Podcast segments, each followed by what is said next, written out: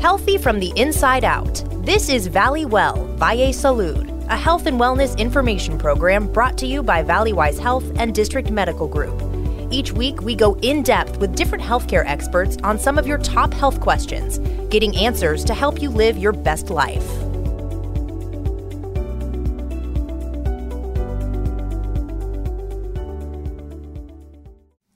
So rock and roll. Let me know when you're ready. Okay, I'm ready.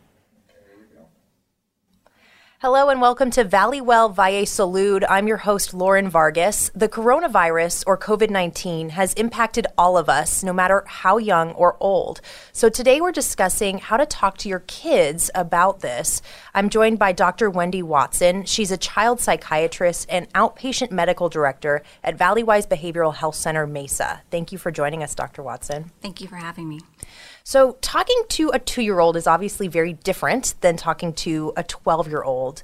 But in general, how do you feel like children are reacting to this pandemic that we're all dealing with? Well, overall, it's really dependent on a case-by-case basis, and also the age, like as you mentioned, the age of the patient and kind of their developmental level or the age of the child. You know, some kids are pretty stressed out right now. One of the biggest things about kids is that they really watch to us, watch to their parent, their grandparent, whoever their caregiver is, on how they should be reacting to things. And all of us right now, it's very normal to be, you know, anxious. So they're looking at us, they're hearing the news that's on the TV, and you know, they're not quite sure what's going on. All they know is they can't go to school, and they're not sure why. Some kids don't know why they can't do the things that they're used to doing every day. They're very sensitive to those cues and your tone. Absolutely. And just even, you know, kind of, you know, they don't know yet about the world. Many kids, especially the young kids, they're looking to us to say, is this something I should be scared about, be concerned about? So, you know, that's one of the biggest things that I wanted to talk about today with everybody, is just to talk about how we really need to kind of be watching ourselves and our stress level, because our kids are really looking up to us on how we should be responding to this. So what should you say and how much should you say to your kids about this? Well, again, it depends on the age group. If you have a really young kid, you're not going to be really saying a lot. You don't want to not say anything, though. Kids know that something is different right now. Like I said, they're not going to school, maybe they're not going to daycare, they're not able to maybe see their grandparents.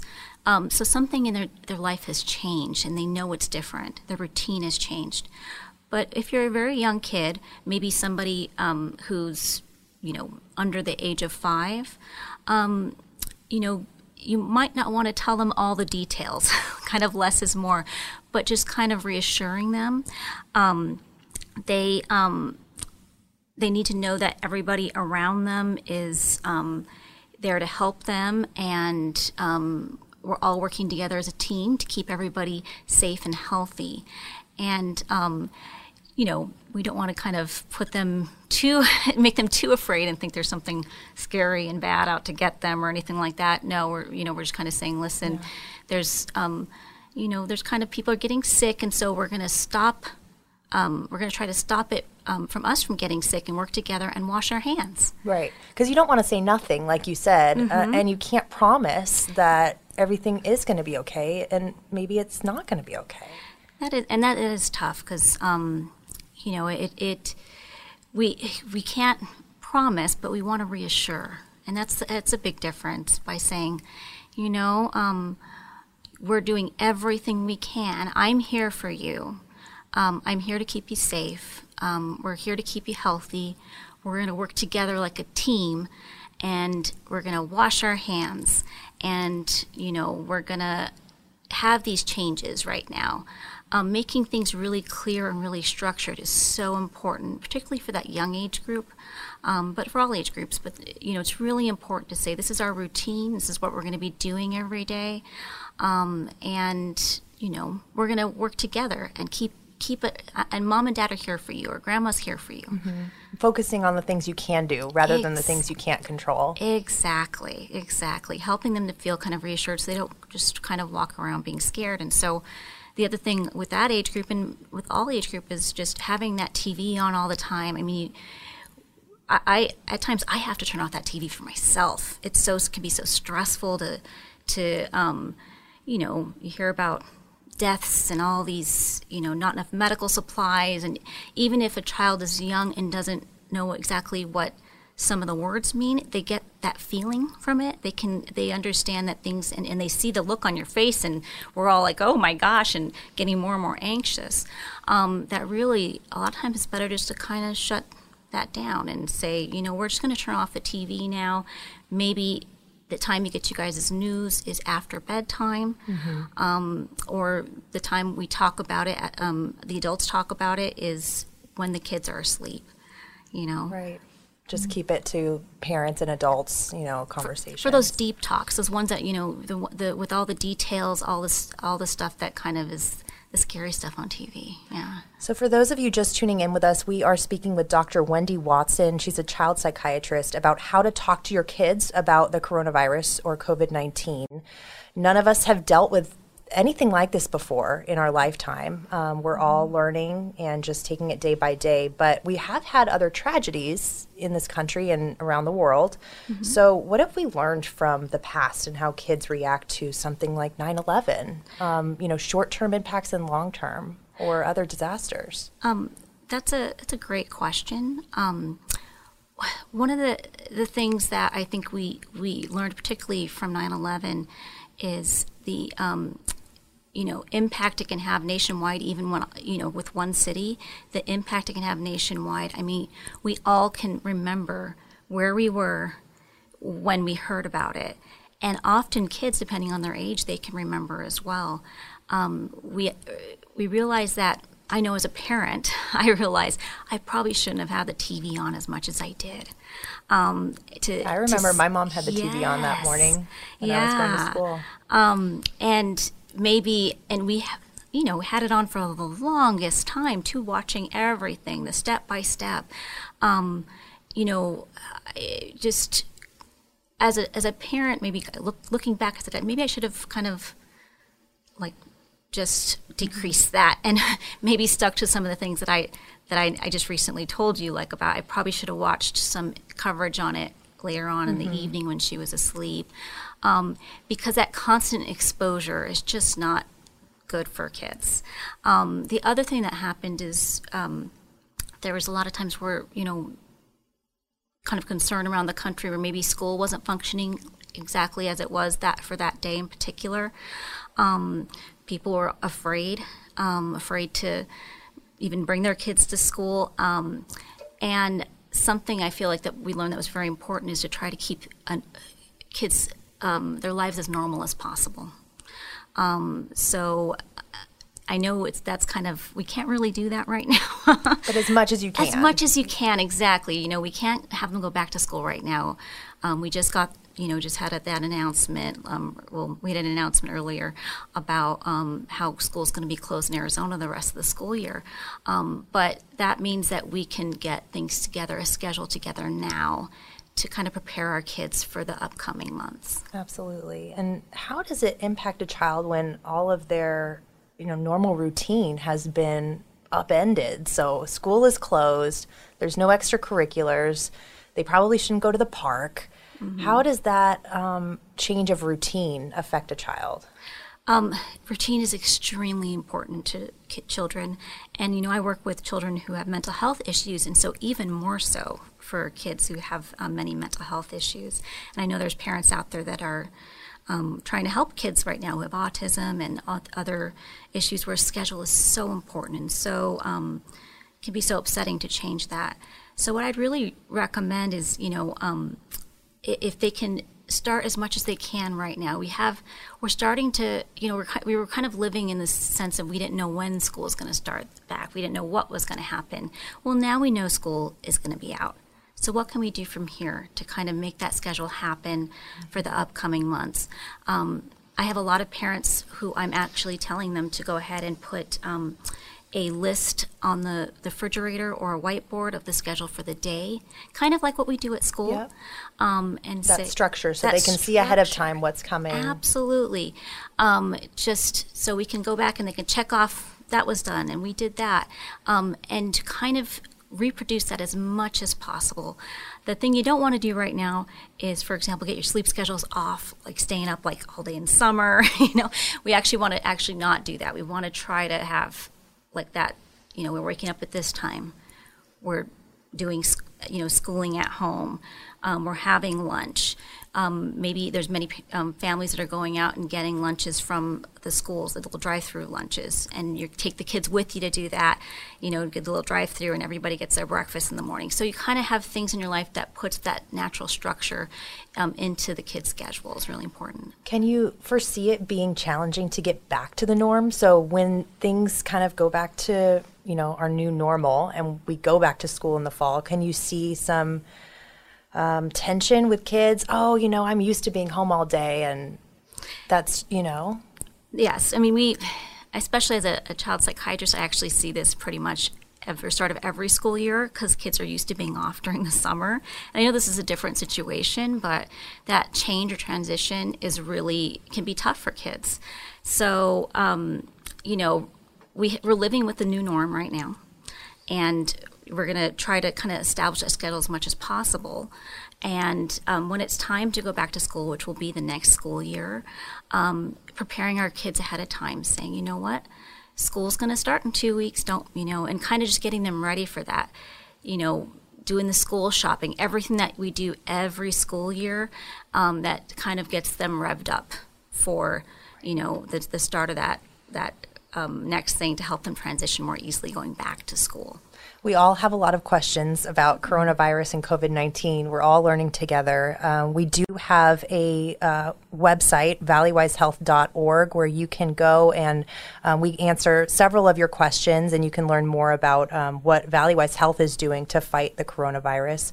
We are currently talking with child psychiatrist Dr. Wendy Watson about how to speak with your kids and how kids are reacting to this news.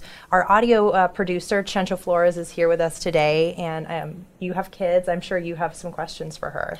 Yeah, actually, I wanted to ask you about, I have a teenager at home, mm-hmm. and you know, obviously we talk to her a little bit differently than the 7-year-old, but we're also fighting a little bit of misinformation with her because she still has her friends texting, she still has the social media, and she'll come to us and say some things, and we're like, no, that's not correct. So, you know, that, how do we deal with that?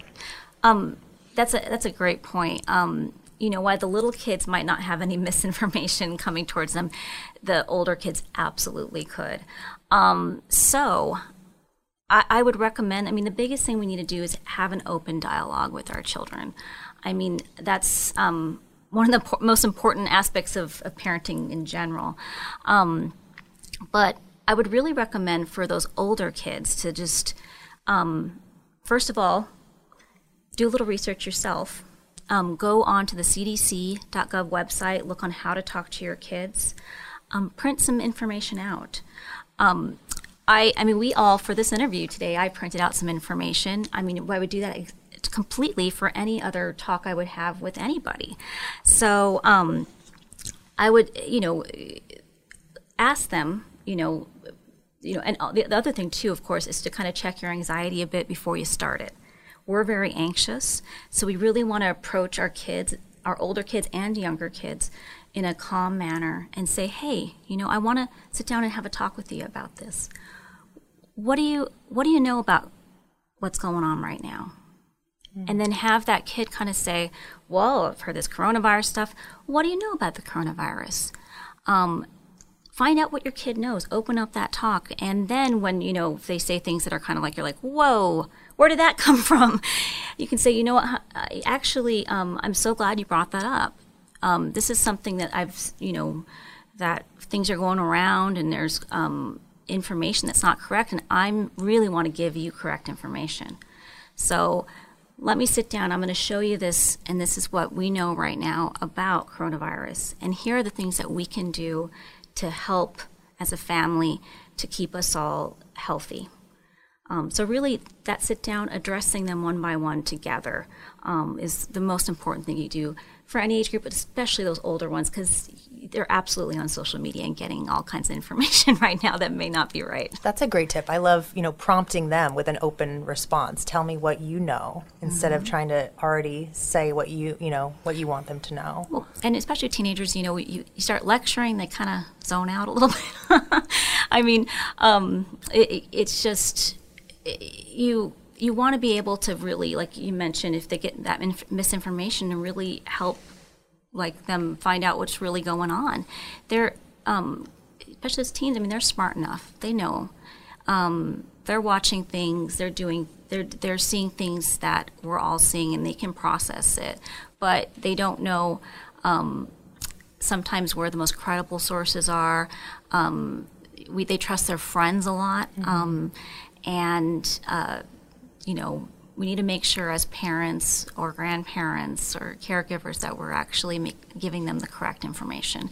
You want them to get any kind of information. I have a lot of talks about this, even about difficult topics like drugs and drug use or sex talks, all those stuff. I really encourage that open communication, because you want to make sure that they're getting the right info. Absolutely. Yeah. Mm-hmm. So we're all in a high stress, anxious time. What are some of the behaviors that parents can watch out for to know as kind of a cue that kids are a little bit stressed about this or aren't acting themselves? Well, with teenagers, it depends age group again. Teenagers, for example, tend to naturally isolate a little more. They tend to go in their rooms a little more, want to listen to their music, be online with their friends. But if you start maybe seeing more of that, that would be something to watch for, or they're maybe not talking to you anymore.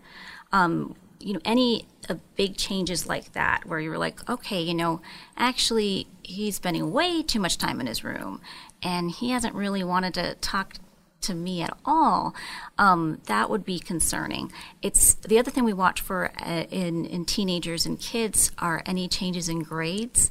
I know that's hard right now because it's like we've kind of lost one of our indicators for how kids are doing. So the best thing to do is really, they're going to probably getting back in school into this online school right now. You're probably going to have to do a lot more checking in than you've ever done before. Yeah. Yeah, to make sure that, your kid's doing okay. Ask them about their feelings, And with some of the older kids, you can be honest. I know this is a stressful time for everybody right now. I want to check in with you. How are you feeling? Absolutely. The little ones, it just kind of varies per age, but you're kind of watching to see if they're normally doing their activities, if, watching kids sleep is really important. Maybe more temper tantrums. You might be seeing more. And part of that, it could just be the big change in their lives that's going on right now. I know I'm more stressed than normal, and I might, get a little angry more easily right now because I've had such changes in my life like everyone else has. So being patient with our kids and really doing that check-in is so important. We're talking with District Medical Group physician Dr. Wendy Watson about how to talk to your kids about coronavirus. You can visit valleywisehealth.org to learn more about what is COVID-19, and there are some talking points that maybe you can use with your kids. We're talking about some of the behaviors we might see with children. I know I'm on the news probably up more than I should be, but, we all want to stay up to date. And I did see one story where a young Chinese boy in the U.S. was being bullied by kids. They were saying, oh, you did this to us because I guess the virus originated in China. Oh, you have coronavirus. What are some of the reasons behind bullying right now and why that sort of situation would be occurring? Particularly in that case, it's really sad and unfortunate. It's what we actually call it xenophobia. I know it's kind of a big word, but just fear of other cultures, other people. There's been unfortunately some hurtful things around about Chinese Americans, and when you're in a situation where people have a lot of fear and anger, at times you're looking for Something to blame? Exactly, a scapegoat, something to say you did this, you know. I think the biggest things that we can do as parents is make sure that our kids understand that no one is to blame for this. Like, at this point, we all need to look at ourselves as a team, working together to help fight the spread of this, to help decrease this, and really trying to be as kind as possible to each other. The best thing parents can do is actually just by acting that way. Mm-hmm. Model the behavior. Modeling the behavior is one of the biggest things parents can do. Being kind to others. Watch the things that you say at home. If you want your kids to be polite to someone, you be polite to someone. They pick up on it. I tell people this all the time. If you want your kids not to smoke, don't smoke. I know that it's a very simplistic way of looking at it, but right now, I mean, they picked up on that from somewhere, bullying and the blame. Yes. It didn't come out of nowhere. And kids don't, as parents, we don't mean for that to happen, of course. We don't think that, like that, we would never want that effect. We don't want our kids to be the people who bully and all that. You can talk about where did this come from? Talking about how no one, is to blame. I mean, if anybody's to blame, it's the yucky virus, Exactly. It's not caused by a certain group of people. It's just another thing that's kind of reminiscent of 9/11, because during 9/11, people were blaming Middle Eastern people and even other cultures, actually, that they just didn't understand or recognize. Absolutely. I know I've personally have had friends who have wondered if they've been just a little more treated more poorly during this time, and curious to see if that has anything to do with it. So I really believe right now is a time for parents to step up and model that we're humans and we take care of each other and we love each other, and we need to help others right now and not be harmful to others. Definitely. Mm-hmm. So a lot of us are being told to stay at home if possible. The kids are at home. It can be a very high stress situation when you're, together as a family all the time, when you used to have a very busy schedule. How does this social distancing affect kids? And it depends per age group again, but this is really tough. I think if you're a teenager, many teenagers are getting a lot of their social, kind of stuff from online, but they're still used to going and seeing their friends at school and hanging out. They're social creatures. Humans, we're all social creatures. Yeah. I know we mentioned it earlier where I was watching a movie this weekend and I saw people hugging, and I was like, oh, I miss that, You miss hugging. I miss hugging. So I think this is particularly hard. It can be difficult for the younger kids, especially. I know difficult in my family even for, the young kids who are used to seeing grandma and grandpa every week, very regularly, a couple times a week. And right now, grandma and grandpa are in their house. Mm-hmm. And so we're having to put a lot of effort into doing things differently. And you have to explain why, exactly. Depending on their age in that way, in a simple way. Exactly. When they're really young, saying, it's, like it's like a cold. So this, and kind of describing to them, this is how we, you catch a cold, or this is how you catch something like this. That's why we have to wash our hands. And, if you cough on somebody, that can really spread. And that can spread, almost as tall as daddy is. That's how far it can go. So, that's why we have to keep that far away from each other so we don't cough on each other. And we don't want to get each other sick. So kind of just describing the reasons why that might need to happen, why we're doing social distancing, why we're doing hand washing, and really kind of saying, listen, we're doing this as a team. Going back to that team, like a family, you're a single mommy, one kid. We're doing this as a team. We're in this together. We're going to wash our hands. We're, keeping our distance from other people.